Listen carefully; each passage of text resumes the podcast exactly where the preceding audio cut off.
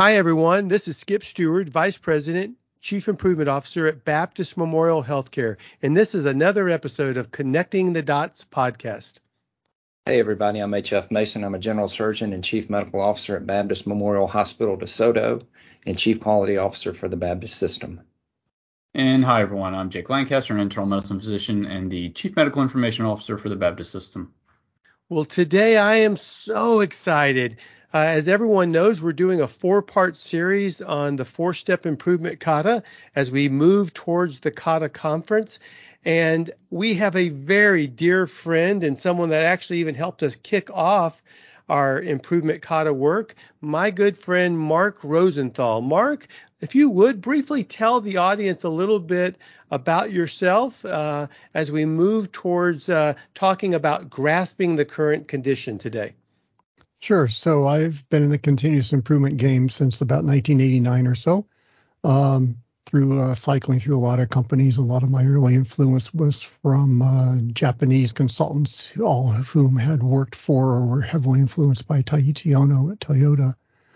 Um, I was introduced to Toyota Kata when I first read the book shortly after it was published, and that was kind of one of those slap my forehead moments when I realized uh, actually how to do what we've been struggling to figure out what to do for a long time, which was how to teach people to be coaches.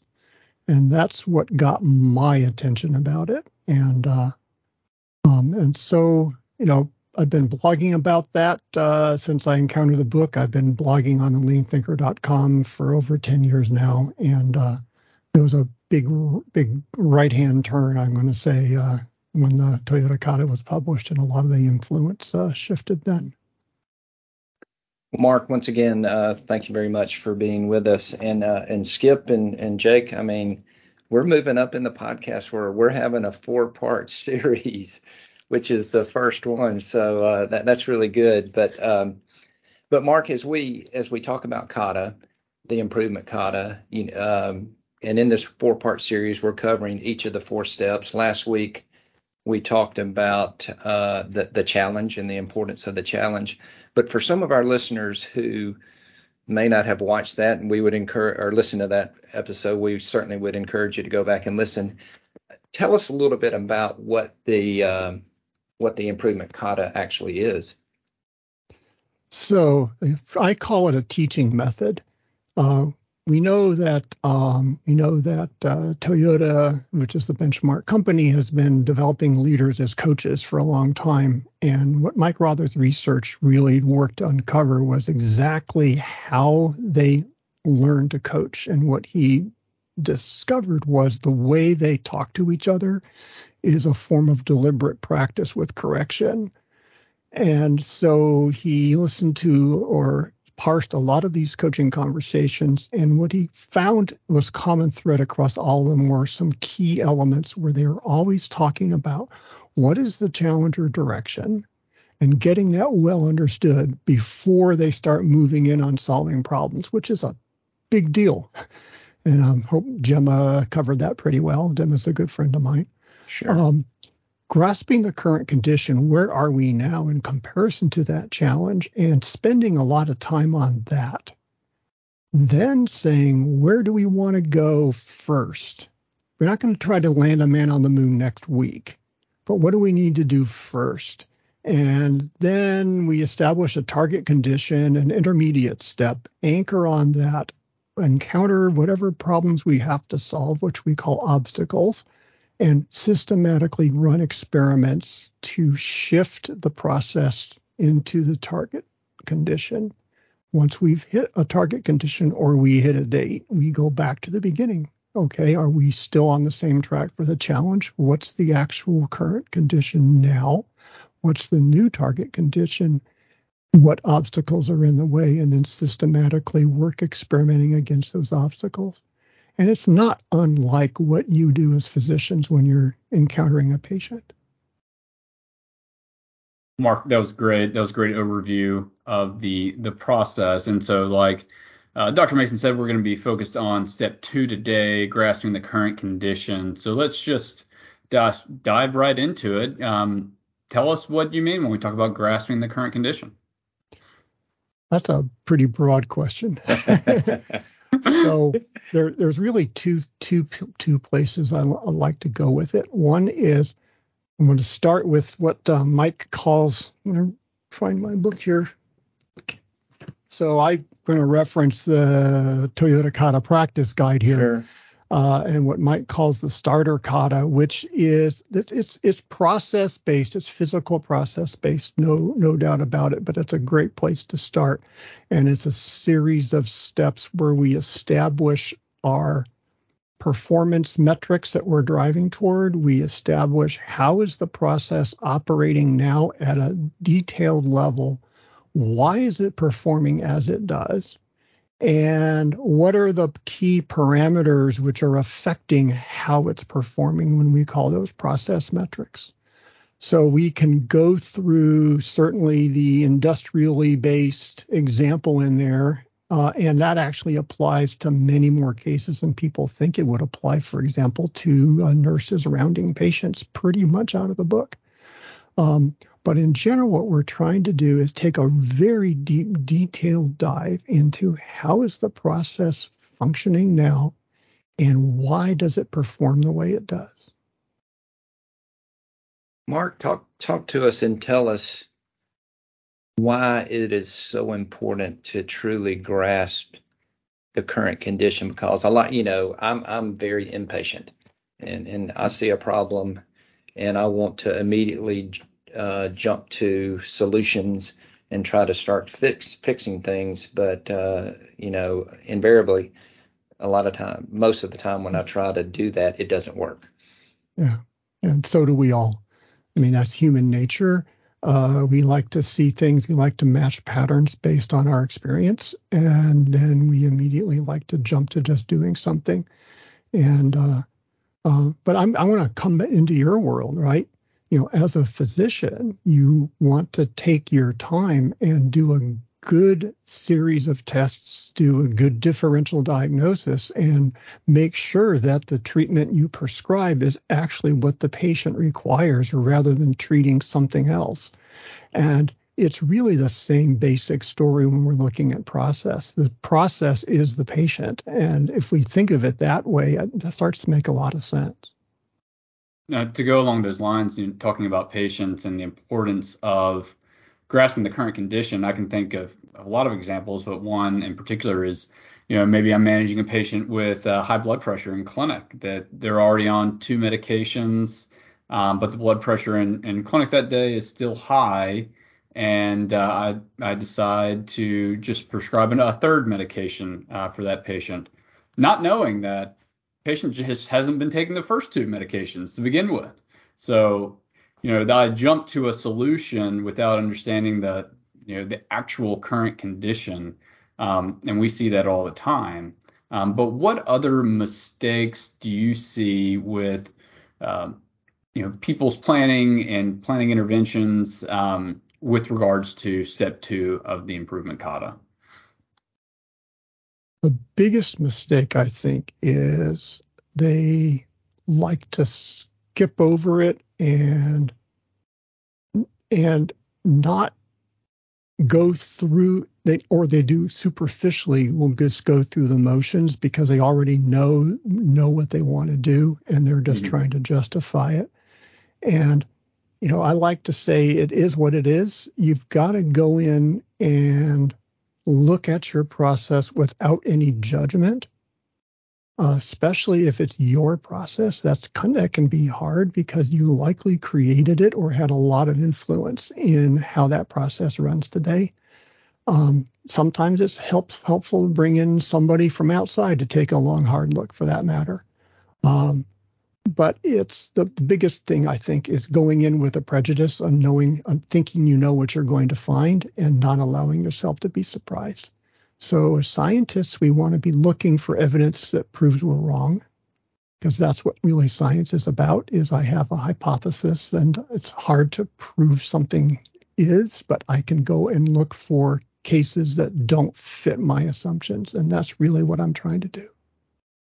Yeah, I think uh, Skip and I were talking this morning, and it and it's so important about knowing how the process is actually being done currently. It's not we do have these biases about how we think it should be done or how we believe it's being done. And, and that gets me to my question. A lot of times, managers and directors who are maybe a little away from the work, they may get the challenge. And it may be, it may come down to them from above. And, and how important is it for that manager to actually go to the the site, go to the gemba and actually watch and observe what's going on. You know, when I'm in industry at this point, I'll grab my safety glasses and I'll say these are magic glasses because you don't know what's happening. You can't see what's happening unless you're wearing them. Um, and I think it's critical to go see for yourself. And this is really now a manager has got to be careful because I don't want to push the people doing the work aside but I do want to go and be really, really curious about the world that they actually live in. Um, and but I don't want to just ask them what's going on. I need to see. So this is a show me, teach me. I know you all have been doing a lot of work in humble inquiry. That's a great opportunity to engage the humble inquiry part of this and go and be incredibly uh, I'm going to word uh, radically empathetic about what in you know you, your frontline nurses, for example, are actually dealing with on a day-to-day basis because they're the ones who actually deliver the health care. The physicians design it. So a moment ago, you said, you know, when I asked about the problems with step two and what you typically see, you said people just omit step two. They move right from challenge to an action. Why do you think we do that? Why why is it that we don't take the time to understand the current condition like we should? It takes time, and uh, and I, you know I'm going to speculate again. Human nature is I don't like to be wrong, and I like to look for evidence that I'm right, and it's really easy to uh, to just say I know what to do here and just go do it. And you know that's what we're really what we're trained to do. I mean that's what eight years of medical school is about, right? is Absolutely. honing your honing your own eyes so that when you see something, you've got a reference pattern that you're comparing against, and you at least know the first steps to try to discriminate a bit. So grasping the current condition is is very similar, and we've got to. It's yeah, it's human nature to say, I know I got this. Is really what we're what we're fighting against. Yeah, I definitely agree. You know, taking that extra time when you think you already know the answer is tough, and then also feel like we are rewarded more for action than for looking more at uh, or defining the current condition. So, you know, we're always asked for our, our 90 day action plan for this challenge. You know, nobody ever wants more information about the current condition once the challenge has been identified, it seems. Just what are you going to do about it? Yeah. yeah. Just, here's the yeah. problem. What are you doing about it? And so that's a that's a cultural question within the organization. Um, and now we can start to look, you know, Mike Rother has a great point about that 90 day action plan is you make that plan at a point when you know the least about the problem. Mm. Um, and, uh, you know, my time as a military officer, we were fond of quoting probably not Patton, but that's who we said is no plan survives contact with the enemy. Once you begin actually taking action, you're going to learn more. And in the process of learning more, you've got to be flexible enough to say, oh, I didn't get that right and adapt and replan and be willing to go in a completely different direction. And that's hard to do once you've written down the 90 day action plan. So I like to borrow heavily from agile software development and my friends at uh, Menlo Innovations, and uh, that's Joy Inc. And I hope you, I know you've had Rich on here. Mm-hmm. Um, you know, they replan every week okay, where do we get? Where are we now? What does what's now? What's most important to the customer, and then plan on that for the next week. So they have a plan. They know where they're trying to go, but they are flexible enough to adapt the plan as they go. And the the kata process is engineered to do the same thing. That's what successive target conditions are about. Yeah, you know, and um, and I, I may not get this completely right, but I, you know, they asked Albert Einstein if he said if he had an hour to to solve a problem, he would he would like to spend 50 minutes thinking about the problem and figuring it out, and then spend the the the, the remaining 10 minutes actually uh, fixing it which uh, you know that kind of goes along along with this because you, you, can't you can't you can never get to where you're going if you don't know where you are. That's uh, well, you know, you could blindly sometimes. Even a, yeah. a blind squirrel finds an acorn every once in a while. But. well, and, you know, Einstein has this other quote attributed to him that everything should be made as simple as possible, but no simpler. Mm-hmm. And that is also a mantra for the current condition in that we tend to oversimplify our understanding. And so we want to dig in and make sure that we actually can explain um, what happens. This happens, and then this happens, and then this happens, and therefore we get this outcome. Because if you can't explain it to somebody who doesn't understand it, you probably don't understand it yourself. And that's the way kata works with the coach because you're teaching the learner's teaching the coach his understanding or her understanding of the current condition. And in making the learner become a teacher, the learner has to understand more. And and and that that gets me to my next question is you said that one one thing that really attracted you to kata was the the coaching involved with it. How how important and how key is having a coach during this kata process? It, it doesn't work without a coach. Um, and I look at, you know, you look at, at high performance anything, high performance athletics, all the people on the podium have coaches. Um, you even, you know, top rated CEOs have people that they go to to bounce things off and coach them. So that relationship of having someone to think out loud to is really important to take us away from our assumptions and challenge our assumptions. The other second part of this is we've got to remember the point of Toyota Kata within the organization is to develop coaching skills once you have a deep bench of coaching skills, then the improvement skills just follow the coaching skills and you don't have to work so hard on it. So we're always working to develop coaching skills. That's the point, and something we lose sometimes. And that's what was my aha moment coming back to seeing the book the first time was we had been in my company, we've been working really hard to figure out how to teach people to be coaches. And we knew, we, you know, some of us were pretty good at it, but we didn't know what we did. And what the book did was turn, take us from unconscious competence back to conscious competence. So we're aware of a process that we can then teach others. Yeah. And, and, and one of the things, I'm sorry, Jake. No, you go right ahead. No, I was just going to say is that, um, you know, in reading and learning about kata and participating in kata, it, it's it's a way of thinking that is what kata is. It's it's not not necessarily another tool, but it's and it and it doesn't help you fix a specific problem. It, it's a way of thinking that helps you attack and, and fix any type of problem. Is, is that correct to say? It yeah, I think I would like to call it again a teaching method. It's a way to learn the mindset. It's not the only way. There's certainly other ways because you know we've only been doing Toyota Kata for 10, 12 years, and people have been doing good scientifically based problem solving a lot longer than that. Sure, um, sure.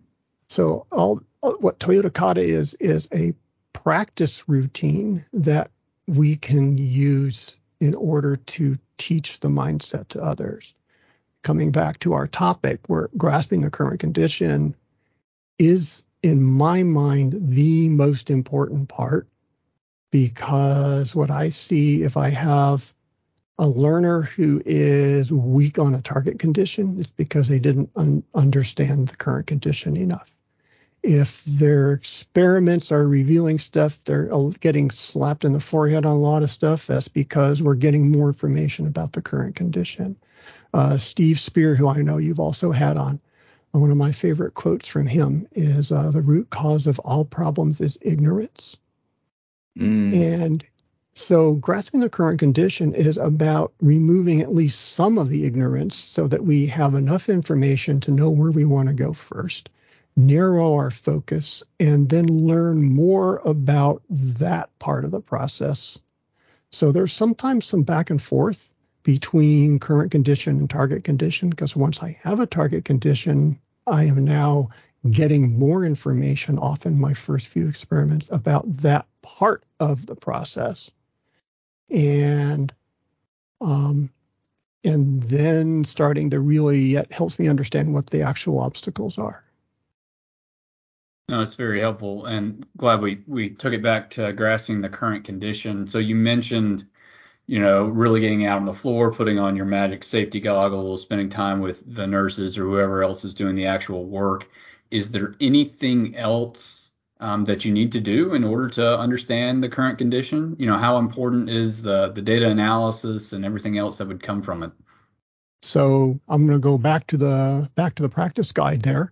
Um, that's a great starting point, but the critical pieces are uh, I want my learner to be able to draw that block diagram and sketch out and then use that sketch to explain to me what's going on well enough that I understand it. Um, because again, if they can't do that, they probably don't.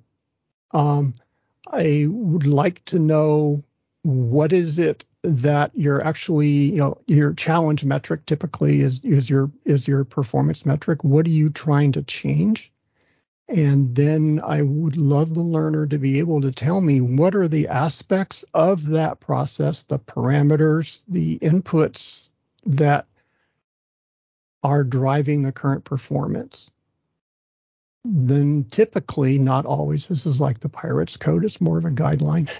The um, um, the target condition typically will focus in on one, maybe two of those parameters and trying to stabilize those and adjust them to where we need them to be in order to get part of the process stable. That well, answer your question? No, that did for sure. You know, and you know, I'm glad you took it back to the the the guide. And then, you know, I know after a period of time you re-examine the the current condition. Um, do you find that most organizations do that, or they rely on the current condition from several months ago when they started the oh. challenge? yeah. So the question in the coaching kata is what is the actual condition now? It isn't what was the current condition when we started this. Um, so one of the things that I look for as a coach is is the current condition up to date and does it reflect what's actually happening? This is sometimes a little awkward because you get that a mix of it in the obstacle list and a mix of it on the experimenting record. And sometimes the learner doesn't feel the need to go back and update the board itself. And I want them to do that because ultimately what I should be seeing is the target condition and the current condition. I should see the current condition converging to look like the target condition over time because that's how we know we're there. Um, so yeah, we want to keep it up to date. Then if we hit the target condition or the achieve by date, what I like to do is, okay, let's put the periscope back up and grasp the current condition from scratch, get the whole thing from the scope of the challenge again, because there's a lot of times that it will be focused on one part of the process and we'll get what I call collateral benefit on other parts of the process. Mm. Certainly, other parts of the process that we're not paying attention to will change, and we've got to understand the bigger picture before we set a new target condition. Mark, we're we're all we're in healthcare, and a lot of this work was done in manufacturing, and and I know that you've you've coached people in manufacturing, you've coached people in service oriented type uh, industry is there any big difference in the way this method is applied. Uh, you know, healthcare's complicated. You know, as, as Skip says, it's the most most complicated socio-technical system in you know out there, uh, and and sometimes it just seems like it's it's all muddled. How can how can you convince us? Not convince us, but encourage us that that yes, this is totally applicable across all sectors. Um, I would, yeah. There's a look at the sources of friction, the sources of drag, the sources of getting in the way of getting things done that you know need to be done. Um, I'll go back to the nurses on the on the floors because they're at the, they're at the front end. What gets in their way of doing the things that are on the physician's orders? And all of the other stuff where they have to go hunting for stuff or things that just cause their shift to be frustrating. There's a lot of non clinical stuff there and even stuff that's on the margins that uh, can make their lives a lot easier and in turn free up their attention to see, be the better eyes and ears for the physicians. And I know, I, I know we, we had a case actually there in uh, in in Columbus where a, uh, a, a head nurse working on a seemingly unrelated uh, uh, challenge ended up working really hard to make the physician's rounding simpler and gave him, you know, an hour or two of his day back. Mm. So that allowed him to pay more attention to the patients, not get interrupted so much during rounding. And so there's a lot of direct application of just getting rid of the things that that shift your attention away from what you want to be focused on right now. Sure. What about the importance of, of standardized processes as it relates to grasping the current condition in healthcare? We often have 10 different ways to do the same thing. And if we go to a nursing unit in one hospital versus another, or a clinic uh, versus another clinic, um, things are much different. You know, if you worked in one, I was talking with HF the other day about how much different it is with one nurse in one clinic, if you move to another one, it's it's completely different. So how can you move towards a target condition if you're standardized you don't have standardized processes? So that's a whole bag of worms called standard work um, or standardized work. And one of the that'll things, be a 10 part series, Skip. That yeah. could be, yeah. But one of the thing, and things I'd like to emphasize here is why do we have it? And the number one reason that we've set a standard for how things should go is so that the people who are doing the work themselves can tell if things are going differently than the way they should go. So standard work is a local thing. It's by the team for the team. I don't mind so much if two different floors have some variation in the way they carry out tasks simply because there's you know, I, I, in industry, I, I had an argument with uh, the quality director at Kodak. You know, look, just having, you know, we have these machines and they're in different buildings and different, the same machine, but even the location of a pillar or a wall will change the choreography of how that machine is run. You can't just write down a procedure down to that level of detail and the choreography and expect everybody to follow it. Things are different. The floors are laid out differently. So you're going to have some variation. You absolutely set your standards for how the care has to be delivered for how for, for the things that are critical to quality to get done a specific way. But um, David Marquet talks about those as your Legos. Don't break the Legos, but you can assemble the Legos in lots of different ways.